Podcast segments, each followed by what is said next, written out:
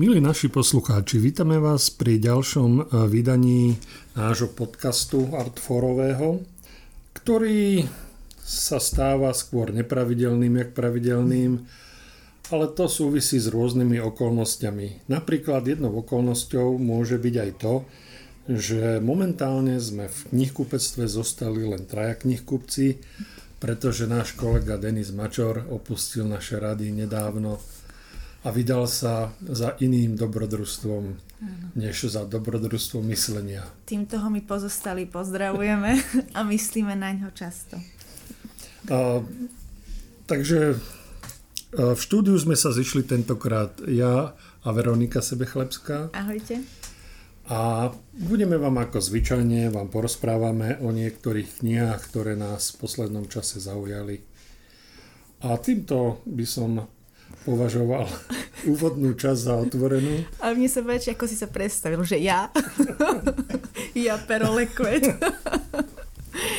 Dobre, takže ja začnem a ja začnem, že anglickým okienkom, lebo táto knižka ma strašne nadchla, volá sa, že Quantum Computing from Colossus to Qubits a je teda o, o vývoji kvantových počítačov, ale začína sa to ešte niekde pri Alanovi Turingovi a proste pri pri britských kryptoanalytikoch, ktorí sa snažili rozluštíkať aké tie šifry. A je to písané takým tým štýlom, že cez, cez príbehy ľudí, cez ľudské príbehy tých vedcov, takže aj keď sú tam občas také pasáže, pri ktorých sa mi zavaril mozog, celkovo to bolo veľmi také príjemné a ľahké čítanie, by som až povedala. A teda mňa, na tom, mňa to zaujalo, pretože teraz sa veľa hovorí o umelej inteligencii a tak ďalej a tak ďalej a teraz chcela som do toho trošku preniknúť hlbšie. A čo mňa úplne že teda fascinovalo, čo som sa dozvedela, je, že naozaj kvantové počítače využívajú využívajú akoby vlastnosti kvantových častíc, to, že dokážu byť v, nie iba v jednom a v dvoch stavoch, ale vo všetkých stavoch medzi nimi takže vlastne nemáte mhm. len možnosť 0 a 1, ale proste nespočet všetkých možností a využívajú, akoby oni fungujú na základe inter, interferencie rôznych svetov. A to znie mm. strašne, strašne ako keby tak metafyzicko-ezotericky. Mm. A, ale reálne kvantové počítače začali vznikať, alebo vlastne ich pôvod je v tom, že bola obrovská teoretická debata o tom, že čo vlastne sú dôsledky kvantovej fyziky a ako je možné, že vlastne ako keby sa tam dejú také zvláštne veci.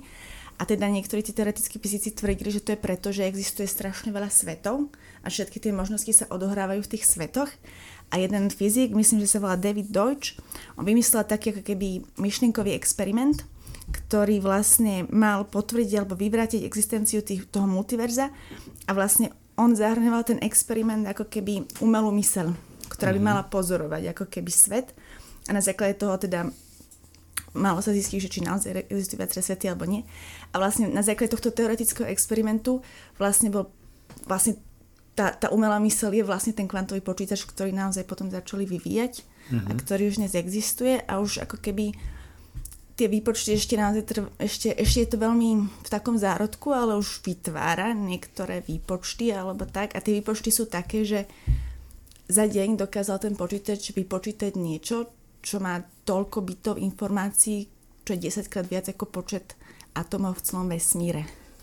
A teda ten, ten Deutsch, ten, ten, čo to vymyslel, ako keby povedal, že no a že teraz buďte múdre, povedzte, kde, kde vlastne prebehli tie výpočty. Lebo keď náš, náš svet ani nemá dostatočnú kapacitu ono. na to, aby, aby vlastne to vypočítalo, takže kde sa to vypočítalo? Takže ako keby on tvrdí, že naozaj len v tých že ďalších... To by mohol byť dôkaz áno, existencie. Takže, hej, áno, ale teda berte moje, moje, moju interpretáciu toho, čo som si prečítala, berte teraz rezervou a radšej si to prečítajte.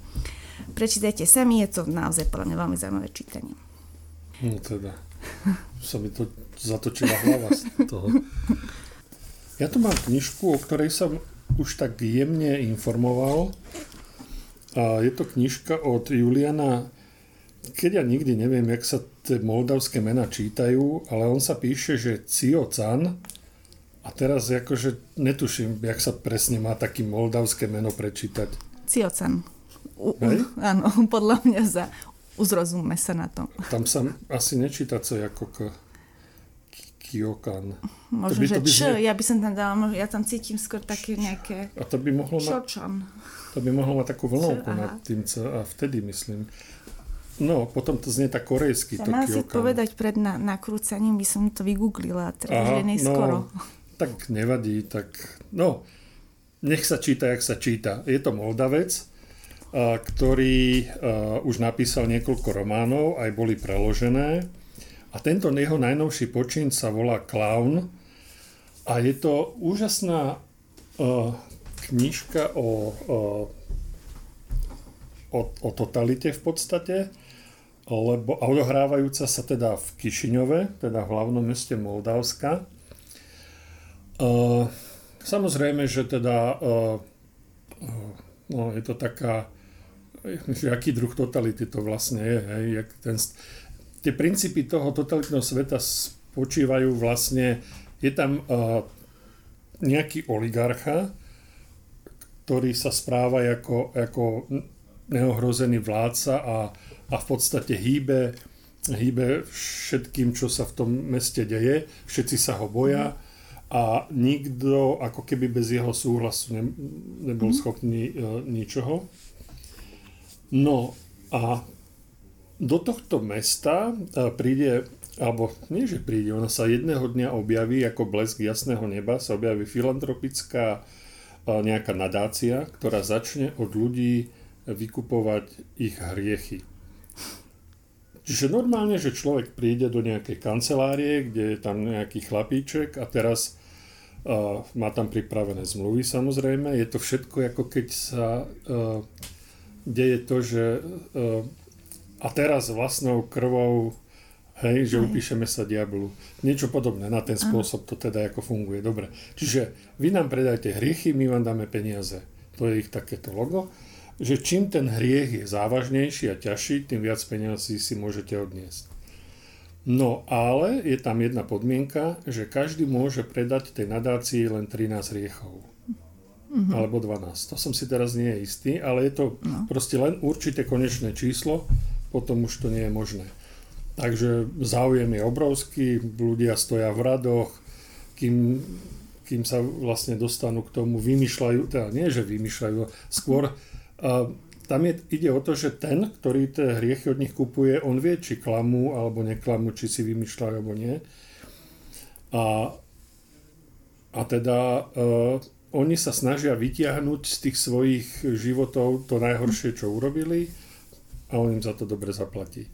No a teraz, čo to spôsobí v tom meste? V tom meste to spôsobí taký, taký zvláštny chaos, pretože ľudia opúšťajú svoje zamestnania, slabo platené a idú sa obohatiť, teda chcú zarobiť na tých mhm. svojich hriechoch, takže zrazu kolabuje nejaká doprava, lebo všetci vodiči autobusov a trolejbusov, či čo premáva v tom Kišňove, tak proste dali výpoveď smetiari nezbierajú odpadky a tak ďalej a tak ďalej. No ale môžeš si teda, veľa. akože musíš, to sú staré hriechy, alebo môžeš teraz rýchlo urobiť nejaký taký fajný hriech? To sú staré hriechy, aj. staré hriechy. No, teoreticky, teoreticky sa tam aj špekuluje o, o, o týchto veciach, o týchto možnostiach, lebo ľudia sú chamtiví. No, vidia, no. A chcú proste zarobiť čo najviac, tak uvažujú, že, čo, že ktorý, je ten, ktorý je ten najväčší hriech, aby dostali čo najviac peniazy, samozrejme. No, a, ale zároveň teda, odkedy sa tam objavila tá nadácia a tí ľudia predávajú tie hriechy, tak sa začnú v tom meste objavovať také podivodné umrtia. Väčšinou tých ľudí, ktorí tie hriechy predali, tak, e, tak za, za záhadných okolností proste mm. zomierajú. Plus e, v tom meste sa objavujú spústa čiernych vrán veľkých, a stále ich pribúda. Ono to takú má tú atmosféru, jak v tom Hitchcockovom filme Vtáci. Vlastne stále tam lieta a, a tak. A teraz tá, tá atmosféra sa hustne a to napätie sa stupňuje. Sú tam nejakí, e, nejakí policajti, ktorí sa snažia vypátrať tú nadáciu, zistiť, kto je za tým, čo sú zač. No a keď konečne príde k akcii a že majú nabehnúť do tej nadácie, tak, tak zrazu sa stane to, že tá nadácia vlastne zmizne a namiesto nej sa objaví lekáreň. Uh-huh. Čiže je tam niečo nadprirodzené, niečo, čo není len tak. A je tam dokonca taká scéna, kedy ten chlapík, ktorý tie hriechy vykupuje, tak sa stretne s jedným z tých policajtov mm-hmm. z očí v oči a, a začne sa mu vysmievať, že tu som, zatknite ma. A ten policajt teda sa snaží ho zatknúť, ale, ale ako keby to bola nejaká eterická bytosť, proste prejde ním a, a, a nič sa nestane.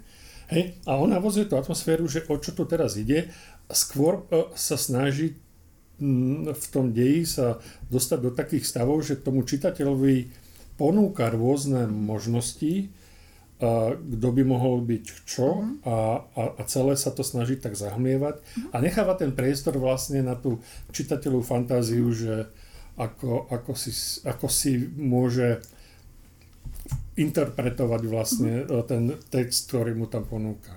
Takže je to no. taká hra s takouto faustovskou témou, ale áno, trošku áno. taká... A dokonca to miestami aj pripomína atmosférou majstra a Margaretu uh-huh. Vulgakovho v Moskve, čo sa odohráva, že to všetci poznáte, tak, tak toto je také, také podobné. Uh-huh. To je veľmi, veľmi zaujímavá a dobre napísaná knižočka. Dobre, takže ja sa teraz zase vrátim k non-fiction. Vybrala som si knižku, ktorá sa volá Tajemství tela, kam smeruje moderní medicína, ktorú napísal a myslím, že je to britský vedec, najskôr vyštudoval fyziku, neskôr imunológiu, ktorej sa venuje profesionálne. Vyšla, vyšla v edícii Aliter, ktorú robí Argo spolu s Dokožan, to je taká podľa mňa veľmi fajná edícia. A preložil ju Pavel Pechaček. A teda hlavnou tézou tejto knihy je, že podobne ako sme na prelome minulých storočí 18. 19.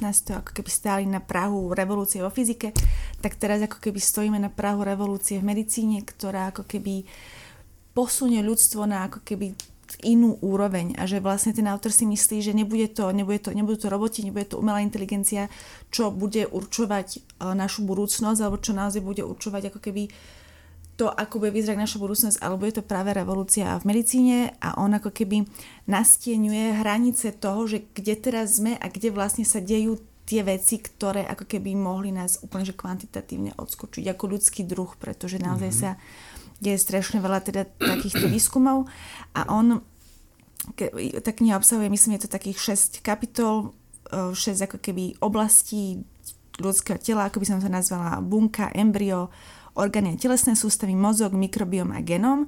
A vlastne v týchto kapitolách ako keby sa venuje týmto oblastiam a tom, že kde teraz stojíme, čo sa týka výskumu a kam sa ten výskum môže teda pohnúť ďalej, čo sa tam očakáva, aké, aké objavy, aké dôsledky to môže mať pre našu budúcnosť. Mne napríklad sa veľmi páčila kapitola o, o mozgu, kde hovoril o tom, že vlastne sa pracuje na tom, že sa spraví, myslím, že sa to volá, že konektom, je to proste mapa mozgu, úplne totálna mapa mozgu, kde teoreticky, ak by, čo viem, že ideš sa bicyklovať a by si videl, že čo to, čo to znamená bicyklovať sa, ako sa to prejaví na, na tvojom mozgu oproti mozgu človeka, ktorý sa nebicykluje. Že ako by, alebo ako by vyzeral tvoj mozog predtým a potom ako si sa bicykloval napríklad, alebo ako si sa naučil bicyklovať, že ako to mení tvoj mozog naučiť sa niečo alebo urobiť niečo, niečo že, hej? áno, že ako, ako kde to tam je ako keby zakodované, alebo ako by to vyzeralo, ale akože momentálne ešte sme dosť ďaleko od tohto, aby sa to dalo spraviť, ale už také prvé kroky sú. A vlastne, ak by sa to podarilo, malo by to fakt, že nedozierne. Že by to bolo niečo ako také, ako keď sa podarilo spraviť uh, mapu génov, v podstate zmapovať genetický kód, alebo to, to, čo vieme dnes spraviť na základe proste analýzy DNA, že to by sme dokázali, mm-hmm. že to, to by to znamenalo ako keby, že, že keby sme toto vedeli spraviť s, s mapou mozgu, hej, že, že, že by to malo ďalšie dôsledky, napríklad, že by sme dokázali liečiť depresiu, dokázali by sme liečiť úzkosť a, a rôzne iné veci, ktoré si ja nevieme predstaviť, by z toho mohli ako keby uh-huh. vyplynúť. A že zatiaľ sa teda podarilo spraviť mapu nejakej listice alebo niečo takého, ale opäť, a, vy, a vyplývajú z toho aj také celkom zaujímavé filozofické otázky, že napríklad, že že videli by sme tam akože povahu človeka alebo dušu človeka, alebo vieš, že, že, že na základe toho, že by si videl, že dve, máš dve hlistice, alebo ako sa to volá, mm-hmm. a jedna má takú mapu a druhá má takú mapu, je to, že, že, že je tam niekde, že povaha tej, je tam, vieš, že, že také celkom akože... Mm-hmm. No a proste takéto, sa tam v ostatných kapitolách sa rieši samozrejme manipulácie s génami.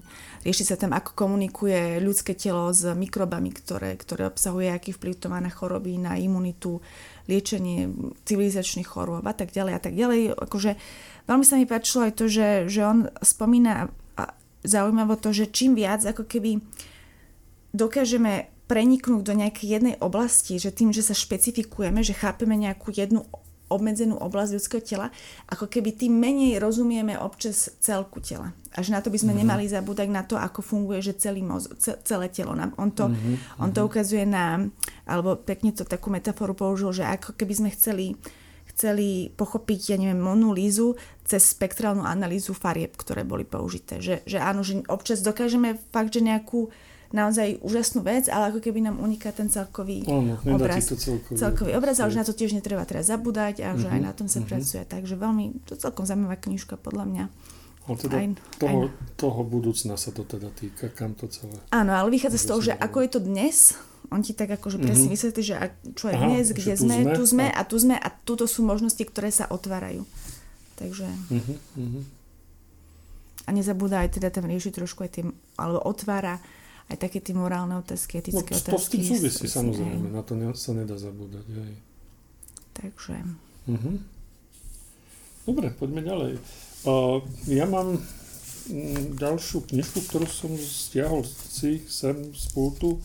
Je knižka uh, od uh, Gabriela Garciu Marqueza, ale nie je to žiadna beletria. Je, je to, tá knižka má názov 90 dnú za železnou oponou. A je to teda už ako napovedať ten samotný názov. Je to knižka o tom, že keď mal Marquez, mal vtedy zhruba nejakých 30 rokov alebo koľko a bol ešte teda pomerne neznámy novinár, tak sa rozhodol e, s jedným Talianom a s jednou Francúzskou, že sa vydajú na výlet e, po východnej Európe Takže s, s, najprv sa tak nejak zaujímali, že čo na to potrebujú, získavali si nejaké informácie, či nejaké špeciálne víza alebo nie. Nakoniec sadli do, do auta a proste išli a že uvidíme, že čo to dá.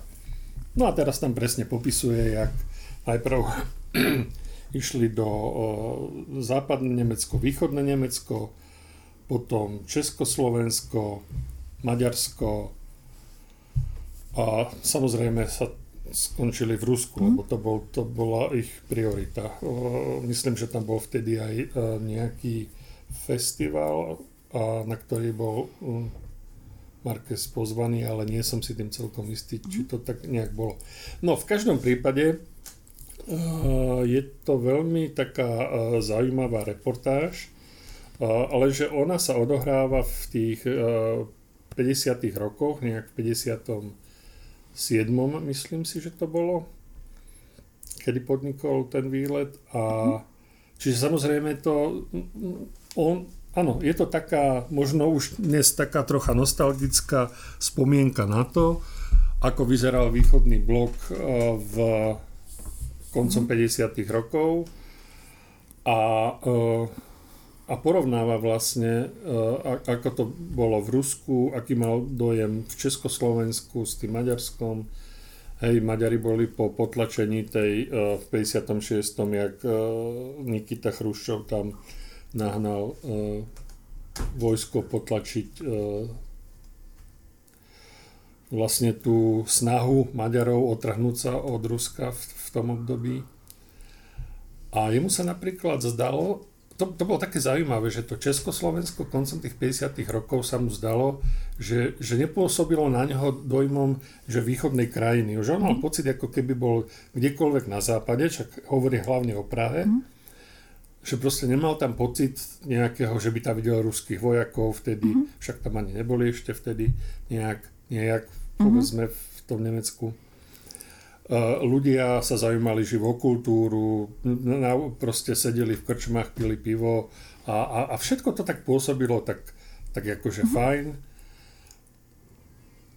No a že cítil tam to, že tam ako keby malo prísť k takému nejakému tomu obrodeniu, hej, ktoré mm-hmm. potom konec koncov v tých 60 rokoch aj, aj prišlo. No ale v Rusku mal úplne iné pocity. Hej. Tam, to, tam to bolo...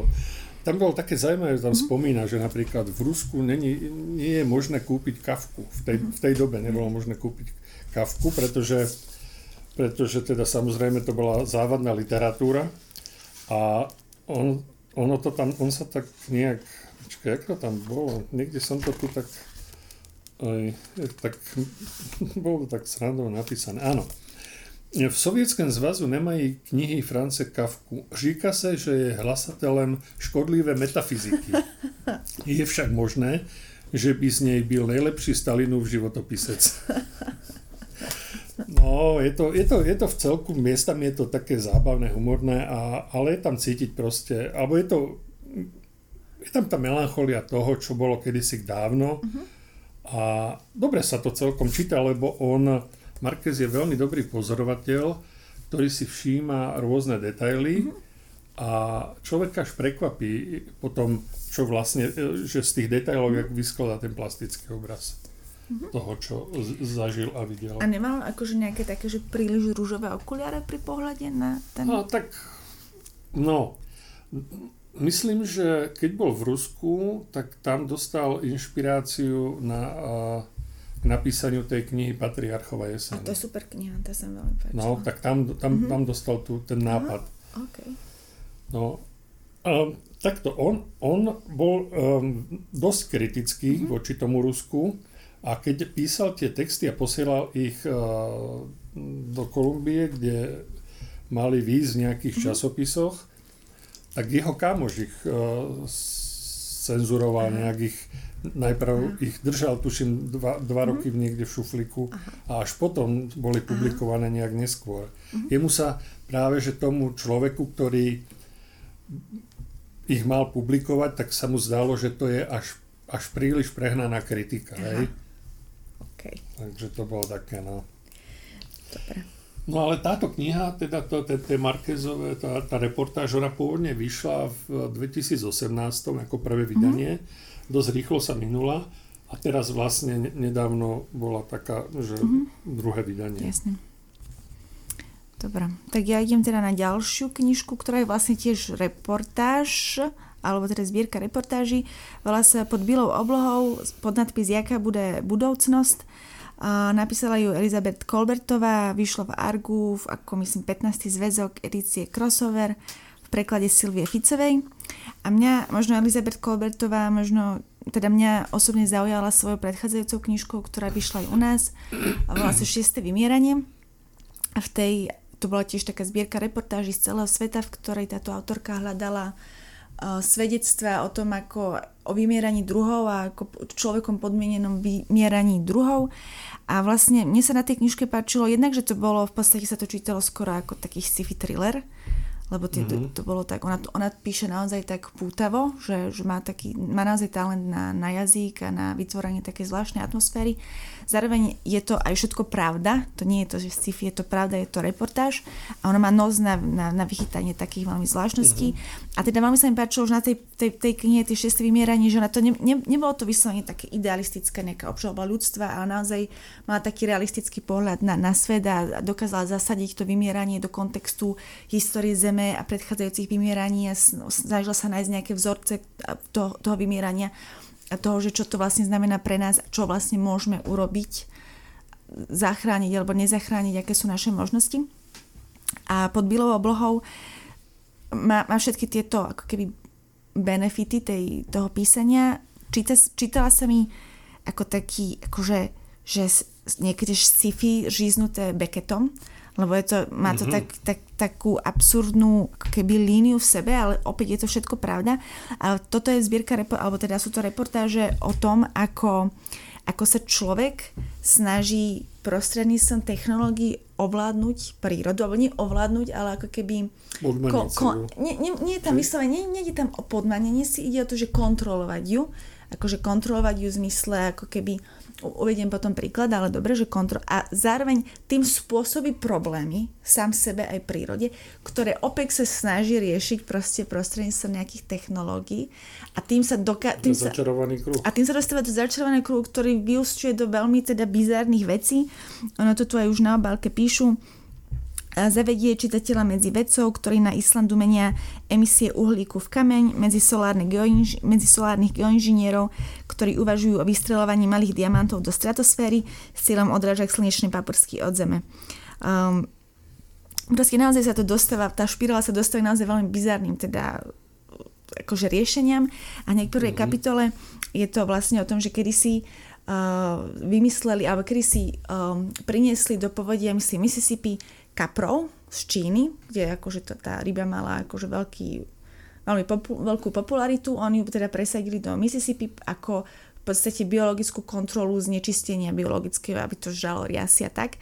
No ale samozrejme ukázalo sa, že tie kapre vyhubili skoro všetky ostatné ryby, lebo boli také, boli v podstate invazívne, invazívne druhy. Uh-huh. A takže vlastne, a už sa nevedeli zbaviť kaprov, takže vlastne riešenie bolo, že začali púšťať prúd do vody lebo ako keby nevedeli inak sa zbaviť tých kaprov, takže vlastne no neviem ako to nazvať, elektrifikovali vodu, čo je zase proste úplne bizárne riešenie a vlastne tým sa dostá... No kapri potrebujú takú kľudnú vodu. Áno, a oni, oni asi... Oni nevedia žiť A oni sa snažili, a to je takéto bizárne, že, že proste sa snažia ako keby presne ten prúd, ktorý akurát zabije tie kapre, ale nech... No, celé je to také, mm-hmm. že vlastne na hlavu postavené a má to fakt taký, taký absurdný, absurdný tón, ale, ale je to všetko pravda. A ona to dokáže, ona dokáže vypichnúť tie, tú absurditu toho celého, čo robíme, ale zároveň si uvedomuje, že no, že nie je taká idealistka, že si uvedomuje, že niekedy, že nemáme nejak až tak veľa uh-huh.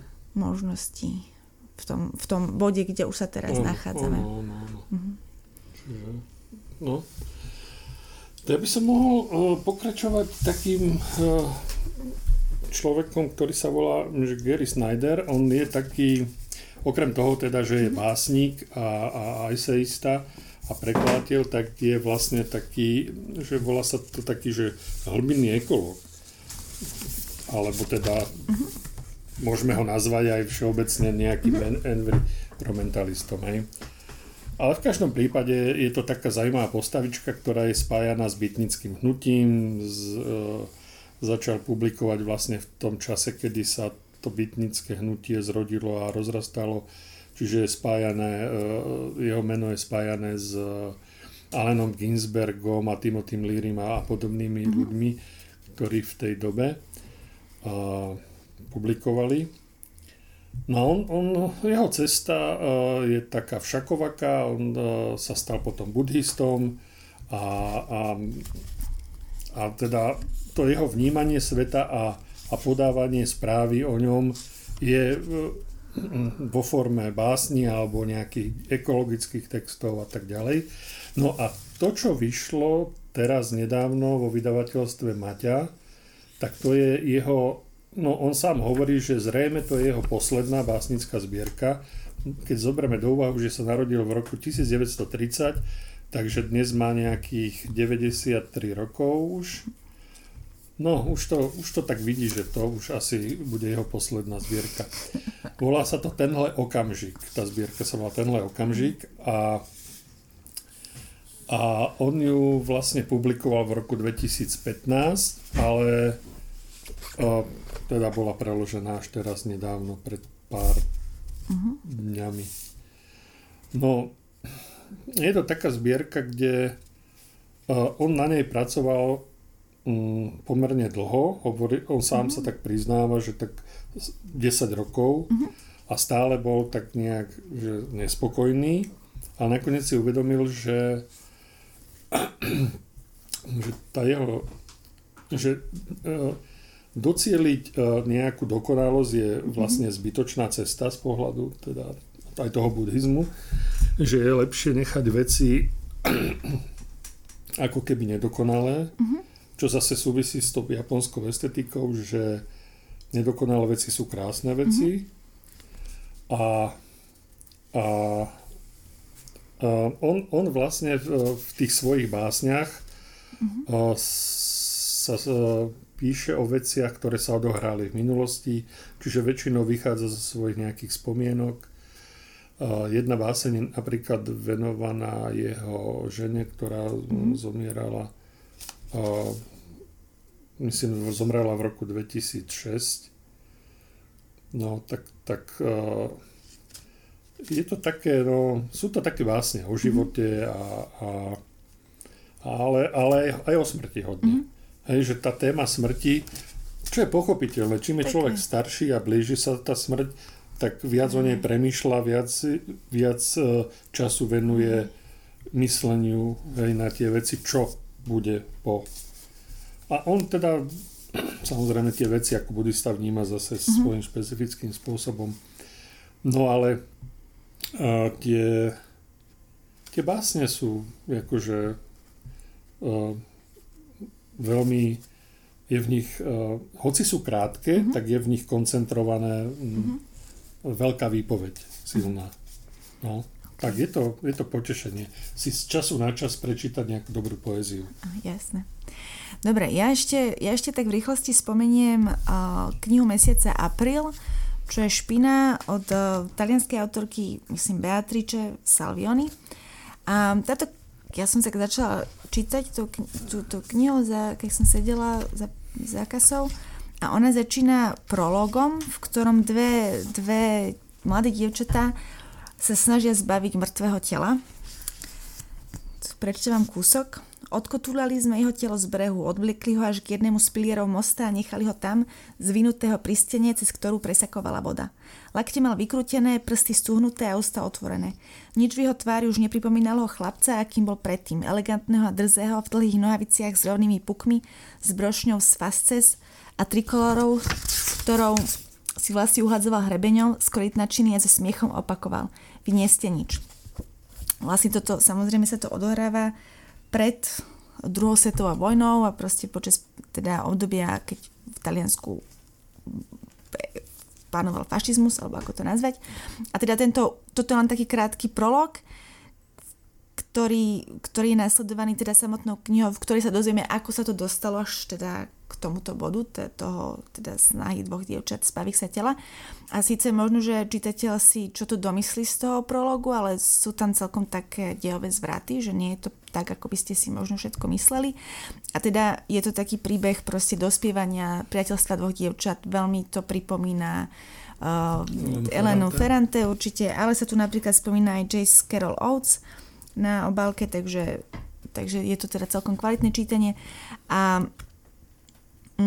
v podstate je to taká tá klasika, že, že, na, že máte príbeh, uh, malý príbeh, ktorý sa odohrá a na, na pozadí toho máte ten veľký príbeh dejina uh, toho, čo sa odohralo v Taliansku pred druhou svetovou vojnou.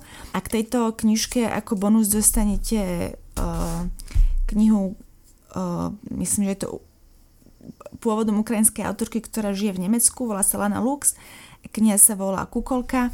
A je to vlastne príbeh a pomerne ťažký príbeh o, o dievčati, ktoré utečie z detského domova a chce, chce sa teda dostať do Nemecka a tam, ona, myslím, že z ukrajinského domova a chce sa dostať do Nemecka, um,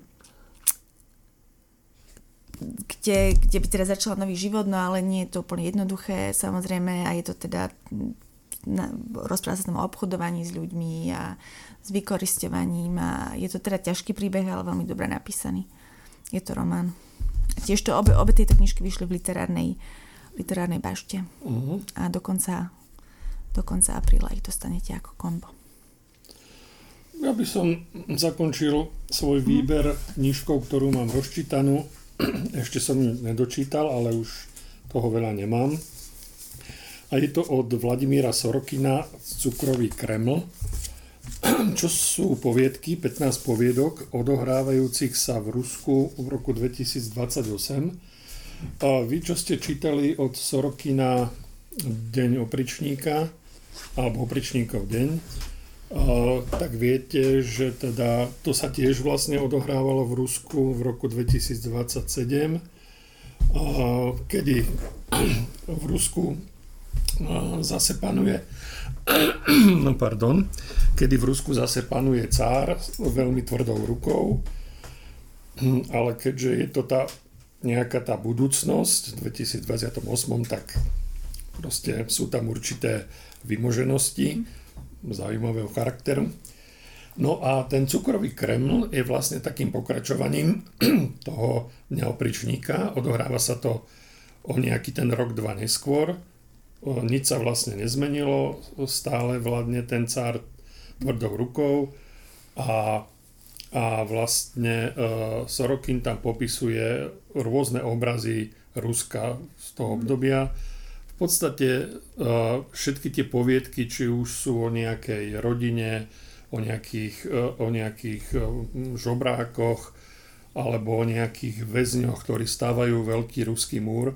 Inak to je zaujímavé, že v tej dobe vlastne Rusko sa pred celým svetom ako keby obkolesilo veľkým ruským múrom mm-hmm.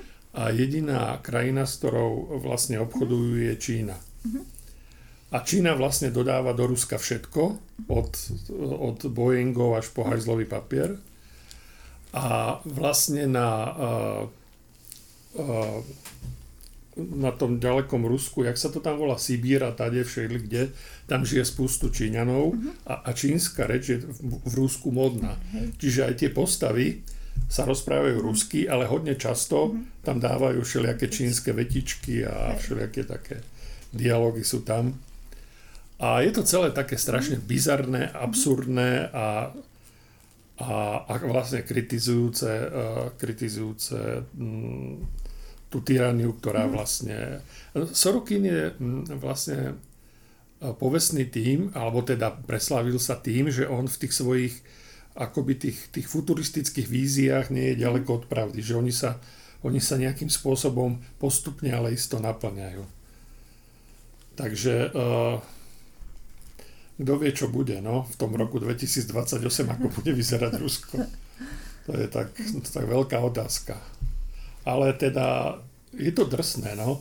A, a že prečo sa to volá cukrový kreml, ešte poviem, a, tak to si cár vymyslel e, taký darček, že pre decka, že na Vianoce nabehli nejaké vrtulníčky na e, to námestie ich, e, jak sa to volá to námestie? Rudé, čer, červené. Áno, červené námestie, nabehli vrtulníčky, tam stáli všade deti a spustili sa na takých padáčikoch tie, tie krabičky s tým cukrovým kremlom a, a tie, ten sa vlastne potom objavuje v, v, takých, v tých poviedkach u rôznych postav, že ho proste vyťahujú ho z vrecák a ukusujú si tie vežičky a, a proste ujedajú si ho a tak. No, to je to. Takže má to taký, taký ten súvis, že... Možno, že ešte na konci niečo s tým bude, taká nejaká záverečná pointa. No, konec koncov áno, ešte som to nedočítal, takže uvidíme ako. Ale je to, je to veľmi no, dobré čítanie. Kto má rád teda absurdity a, a taký, taký ten drsnejší humor, tak si príde na svoje. Dobre, takže týmto môžeme drsným no. humorom a tvojim chraplakom. Zlý hlas, zlý, ale ku koncu tak to je najvyšší čas skončiť. Takže lúčime sa s vami a niekedy v blízkej budúcnosti, budúcnosti sa prihlásime opäť. Snad nie 2028.